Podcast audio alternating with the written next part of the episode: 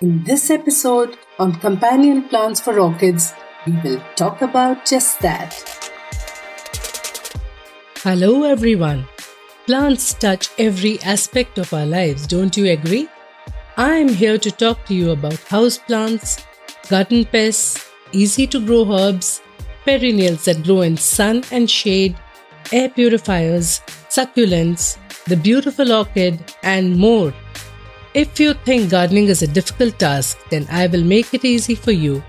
Welcome to my bi weekly podcast, Fun with Gardening. I am Sheila Kedarinath, a passionate gardener and founder of Cinnamon Design, a gardening company.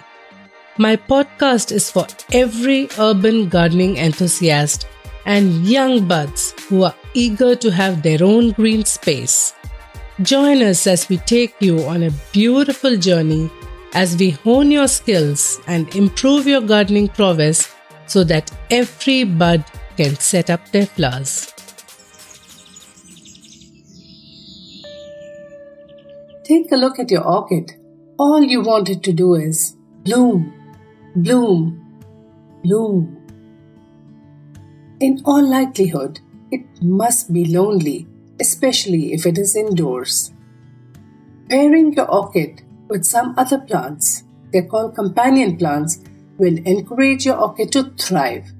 So we come back to the same factors light requirement, watering, and type of medium for house plants. The plants that are companions to orchids must have the same light requirement at the very least. Now, are you feeling overwhelmed? Don't worry, let's just do a quick recap. In my previous episode, we discussed the water, light, and fertilizer needs of the orchid. Make a note, it requires bright, indirect light, preferably not west facing. Watering is infrequent. What about the potting medium? Potting medium for house plants is different from that of the orchid. The orchid needs bark, coco peat, and charcoal, whereas house plants grow well in a regular potting medium, basically soil, coco peat, and manure in a ratio of 40 35 25. Now we come back to the orchid's companion plants.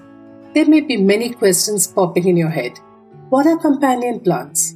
What is the benefit of having companion plants for orchids? In the process of learning, experimenting, destroying, I found out that eventually, as one plant loses moisture, the plant closest to it benefits from it. So try to create a beneficial environment for all the plants which are together. For example, plants like the philodendron, anthurium, monstera, rubber plant, palms all do well next to the orchid. I'll introduce you to the three easiest to manage plants philodendron, rubber plant, and the parlor palm. Philodendrons. Long name indeed, but easy to manage. A philodendron is possibly one of the easiest plants to grow indoors. It's cost efficient and also low on maintenance. What do you need to do? Just allow the soil to dry out, then water again when dry. Now, if the leaves start to wilt, then you have not been giving enough water. Without going into too much detail, what you should know that there are more than 450 varieties of philodendron available.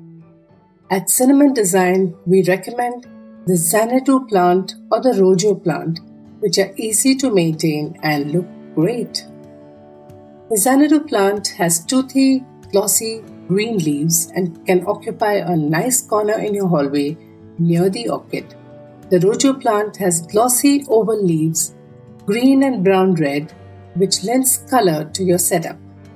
Use either one or both. Rubber plant. Now we come to the next companion plant, well known as Ficus elastica, the rubber fig, or Indian rubber bush. This is a beautiful house plant known for its large green leaves. It is easily available and not an expensive plant. Place it near a window and next to the orchid. What size of plant do you need to buy? Get a small rubber plant as it will adapt well to the environment and show good growth. Water and fertilize it the same way you would do an orchid or the xanadu. Palms. Under a palm tree is my favorite place to be, said someone. Doesn't the palm conjure up the beachside, the sun and sand, a book, and oh, so much more? Palms make a great focus plant for your house. Palms placed together give a tropical feel and also act as a good barrier or a screen. They're easy to find and cost efficient too Buy the parlor palm as they can survive low light and low temperatures. Feeding it a fertilizer or manuring it can be done once in 4 to 5 months. Do you know why it has the name parlor palm? It has been a household or parlor plant forever, and that is why the name. Now, the not so nice part all the house plants are susceptible to mealybugs, scale, or the whitefly. Use a damp cloth with neem oil to remove the infestation. Here's my tip for the day. I do like to give a lot of free advice. Misting an orchid is fine, as is cleaning its leaves with a damp cloth. However, make sure you keep the crown of the orchid, the center, dry. Water the edges so water runs into the orchid pot. Also, to fertilize the orchids, coffee grounds, and tea leaves work well. To summarize, all the houseplants mentioned in this episode need good indirect light, are easy to grow, are low on maintenance, look attractive, and are great friends of the orchids. In a grading of 1 to 5 petals, 1 being the easiest and 5 being the toughest to grow, I would rate the house plants 1, which means even a budding gardener can grow these plants. Thank you for listening to this episode of Fun with Gardening. I do hope you enjoyed it. What was your takeaway? Let us know on Insta, LinkedIn, Twitter, or Facebook to keep us inspired. And do share the podcast with your friends and relatives. You can subscribe to the show wherever you get the podcast from. Remember to reuse and recycle too. Happy gardening!